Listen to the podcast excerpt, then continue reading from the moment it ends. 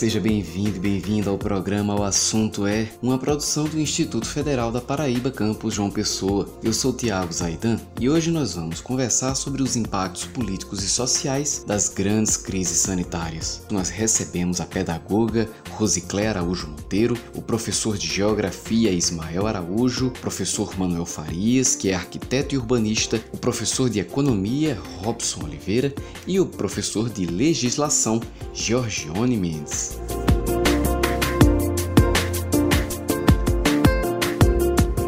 Iniciamos a nossa conversa com o professor de Geografia Ismael Araújo, professor de Geografia aqui do campus João Pessoa do IFPB. Eu pergunto para o professor Ismael, com relação à correlação de forças e à geopolítica, que prognósticos você faz para o pós-crise sanitária? As relações de poder elas estão sempre ligadas a questões econômicas. Então, tende a ter mais poder quem tem mais dinheiro, quem tem mais riqueza. Tudo bem. Partindo desse raciocínio simples, vamos voltar lá no, no pós-Segunda Guerra Mundial. Termina a Segunda Guerra Mundial, o que é que aconteceu naquela, naquela época? A Europa estava toda destroçada.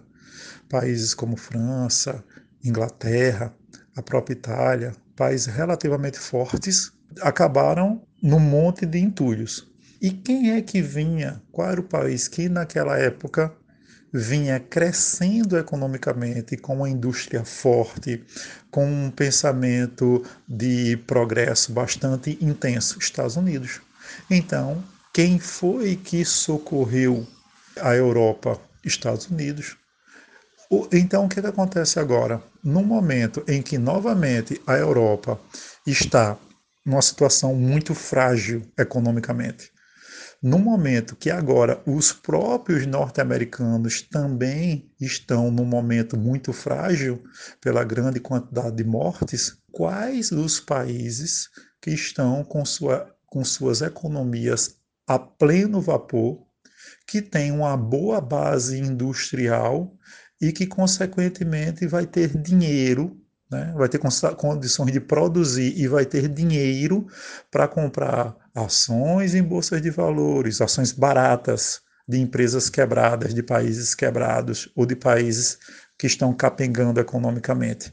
Basicamente, nós temos hoje dois países que vão passar a ter mais força do que já vem tendo num cenário geopolítico é, mundial, que consequentemente é, tem a ver com esse cenário geoeconômico mundial. Nós temos a China, cada vez mais despontando como potência, do mesmo jeito que os Estados Unidos vinha se destacando como potência antes mesmo do fim da, é, da Segunda Guerra Mundial.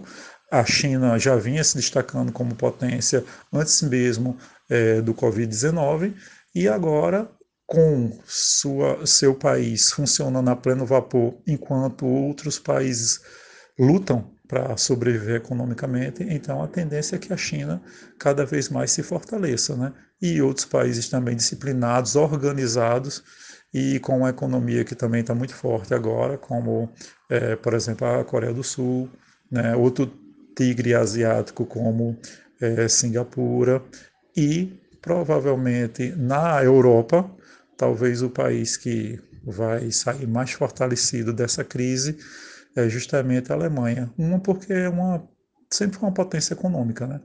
Um país muito bem organizado, está testando bastante a sua população e está com um baixo índice de mortes e também já, já vem voltando à sua vida econômica. Sobre legado político, nós não podemos falar de um, grandes transformações. Não vai haver o que vai haver é uma fórmula que sempre existiu. Né? Primeiro vamos entender o que é política. Política é relações de poder. E quem é de direita vai continuar pensando direita, como um, um, político de direita, quem é de centro vai continuar pensando como centro, quem é de esquerda vai continuar pensando como de esquerda. O que, é que acontece? A diferença é que agora a gente está vendo uma crise econômica, uma crise tão profunda como a queda da Bolsa de Nova York lá de 29, 1929. O que é que fizeram em 29? É, os governos vinham numa onda de liberalismo econômico, só que com a queda da Bolsa Nova York, o Estado teve que prover a sociedade, gerando programas para socorrer as pessoas. e também socorrer as empresas, para que nem as pessoas passassem fome e que nem todas as empresas quebrassem. É o que a gente está vendo agora. Então, toda vez que há uma grande crise, acontece então que o Estado passa a socorrer a população. Então, não importa se é de direita, se é de centro ou de esquerda, se não socorrer, o país entra em falência total. E é preciso manter a economia circulando, nem que seja com pouco dinheiro, como esses auxílios que estão sendo pagos agora. Quando a economia se recupera, se for a direita que estiver no poder, volta ao liberalismo. Se for a esquerda, procura trabalhar com a lógica do bem-estar social.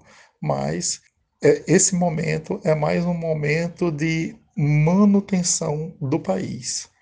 E, consequentemente, tem que se voltar para um estado de bem-estar social, acudir as pessoas. Robson Oliveira, que é professor de economia aqui do campus João Pessoa, do IFPB, vai nos explicar agora se em crises sanitárias como esta costuma haver mudanças significativas nos preços, como deflação ou inflação. Bem, a inflação ela depende de dois componentes. Né?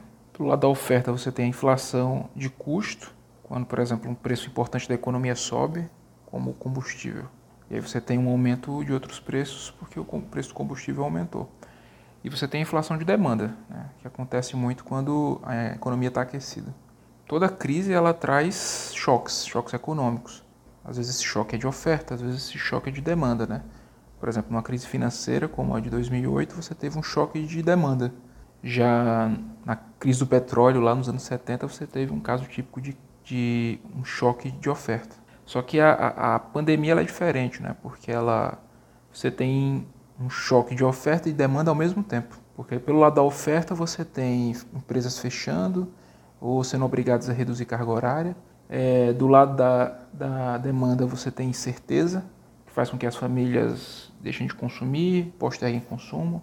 As empresas fazem a mesma coisa, então elas deixam de investir. E se não houver uma, uma atuação importante do governo, logo de início, esses choques iniciais, né, simultâneos de oferta e demanda, eles acabam entrando num ciclo vicioso. E esse ciclo vicioso faz com que a demanda aprofunde uh, o choque de oferta e vice-versa. Então, empresas fechando gera mais desemprego, com mais desemprego você tem menos consumo, com menos consumo mais empresas fecham, mais empresas fechando o desemprego aumenta mais ainda, que aprofunda ainda mais a, a queda da demanda e por aí vai. E de maneira geral, numa pandemia, você tem é, basicamente um setor menos afetado, que é o essencial, alimentação, é, distribuição, é, energia e por aí vai. E esses setores, é, de maneira geral, a demanda deles é, é, é, pouco afetada e a oferta também, né? Na medida do possível, o, o, o, você tenta proteger o máximo possível esses setores de serem afetados pela, pela crise. Então é muito improvável um, um, aumento, um aumento de preço, né? um aumento generalizado de preço numa situação como essa. O que pode acontecer é situações pontuais, né? Por exemplo, um, um setor, um produto específico, ele ter sua, sua cadeia produtiva quebrada, bagunçada, e isso fazer com que o preço dele suba, justamente um, um, uma inflação de custo aí. Mas, de maneira geral, um cenário muito mais provável é o cenário de deflação. Giorgione Mendes, professor de legislação do IFPB João Pessoa. Períodos de crises sanitárias como esta costumam impactar os direitos civis da população? Em outros contextos de grave crise social, né, como guerras, como contextos de, de extrema fome, de miséria, causados aí por questões climáticas, etc., que se vê é, no, na história do direito mundial, digamos assim, é que o Estado ele começa a implementar leis que se transformam em políticas públicas de maior intervenção.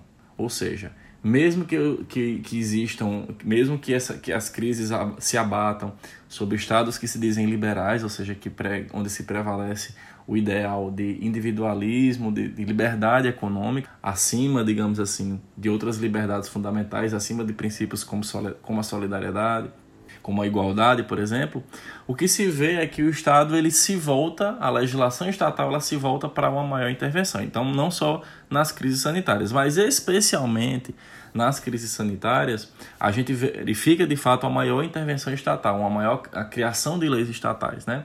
É, se você remonta a história do direito nas pestes bubônicas ou, ou na, na própria gripe espanhola, o Estado ele modifica muito nas questões ligadas ao direito sucessório. Por quê?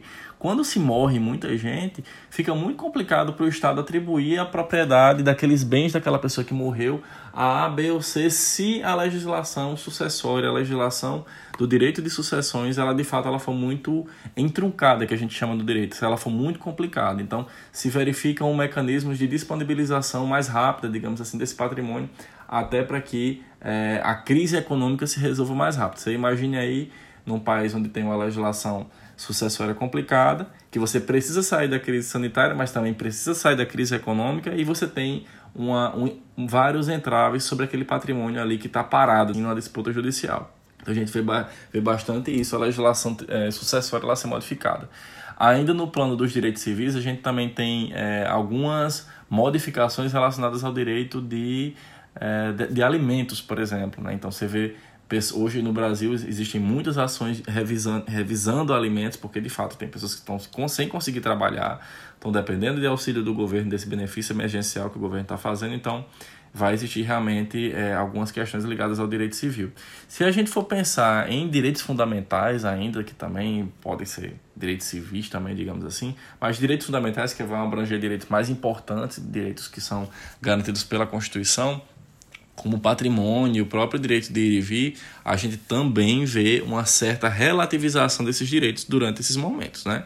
É, a gente tem aqui no Brasil, por exemplo, hoje, uma legislação né, que foi criada especialmente para o período do, do, coronavírus, que autorizou, digamos assim, estados e municípios a adotarem essas medidas de quarentena, a adotarem as medidas de isolamento social, inclusive de maneira obrigatória, ou seja, de maneira em que eu possa forçar o particular, que eu possa forçar o cidadão a não estar, por exemplo, numa praça. Então, realmente, tanto o direito de patrimônio como é, eu posso, enquanto Estado, requisitar administrativamente o seu imóvel. A gente tem exemplos aqui no, no país de hospitais que estavam fechados e, a, e na justiça, municípios ou estados conseguiram que esses hospitais fechados eles servissem a, como hospitais de campanha, de fato, a toda uma movimentação jurídica por trás de uma pandemia de novo, por trás de qualquer grande e grave crise, mas principalmente aí de pandemias, e principalmente de uma pandemia tão contagiosa, tão rápida como é a do Covid. O professor do IFPB João Pessoa, Manuel Farias, é arquiteto e urbanista, e ele vai nos explicar agora quais os legados essa crise sanitária e a quarentena vão nos deixar com relação à nossa relação com os espaços públicos nas cidades. O cenário da pandemia tem nos trazido algumas imagens incomuns. A gente tem visto na TV e nos noticiários os espaços públicos de diversas cidades ao redor do globo esvaziados, devido à quarentena, ao isolamento social e à paralisação de muitas das atividades da nossa sociedade.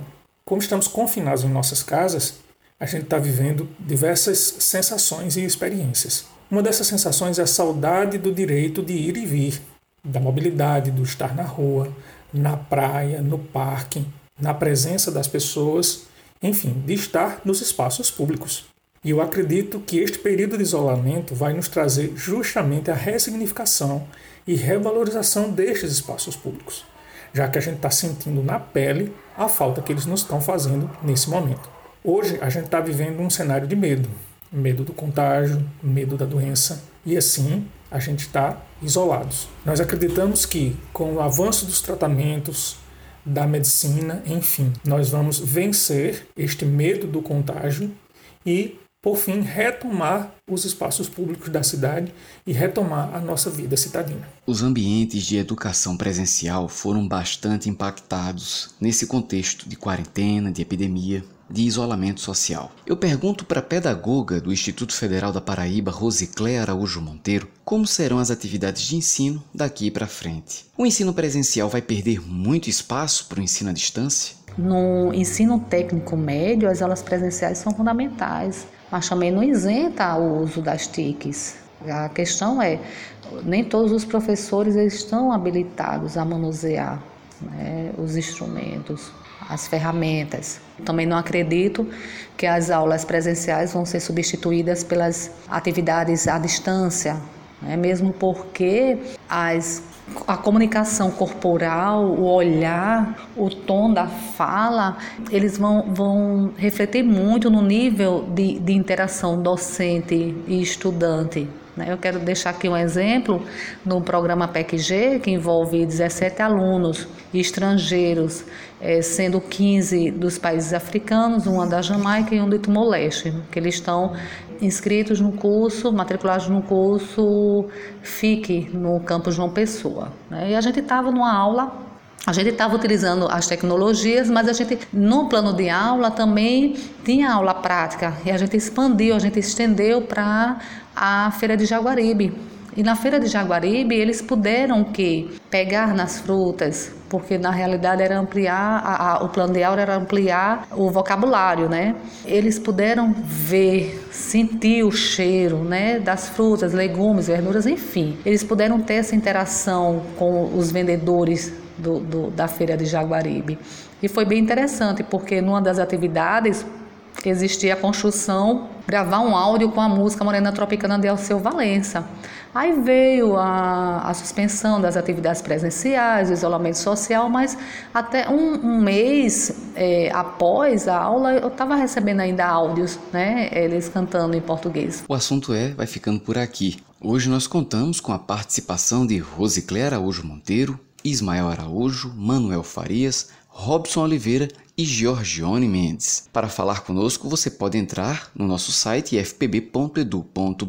O campus João Pessoa do IFPB fica na Avenida 1 de Maio, no bairro de Jaguaribe. O programa O Assunto É é uma realização do campus João Pessoa do Instituto Federal da Paraíba. A produção e apresentação é deste que vos fala, Tiago Zaidan. A música tema do programa é de Jay Lang. A coordenação de comunicação é de Juliana Gouveia. A responsável pelas mídias sociais e pela disponibilização do nosso programa nas plataformas é Etienne Mozart. A coordenação de audiovisual é de Adilson Luiz Silva. Cuide-se bem e até a próxima.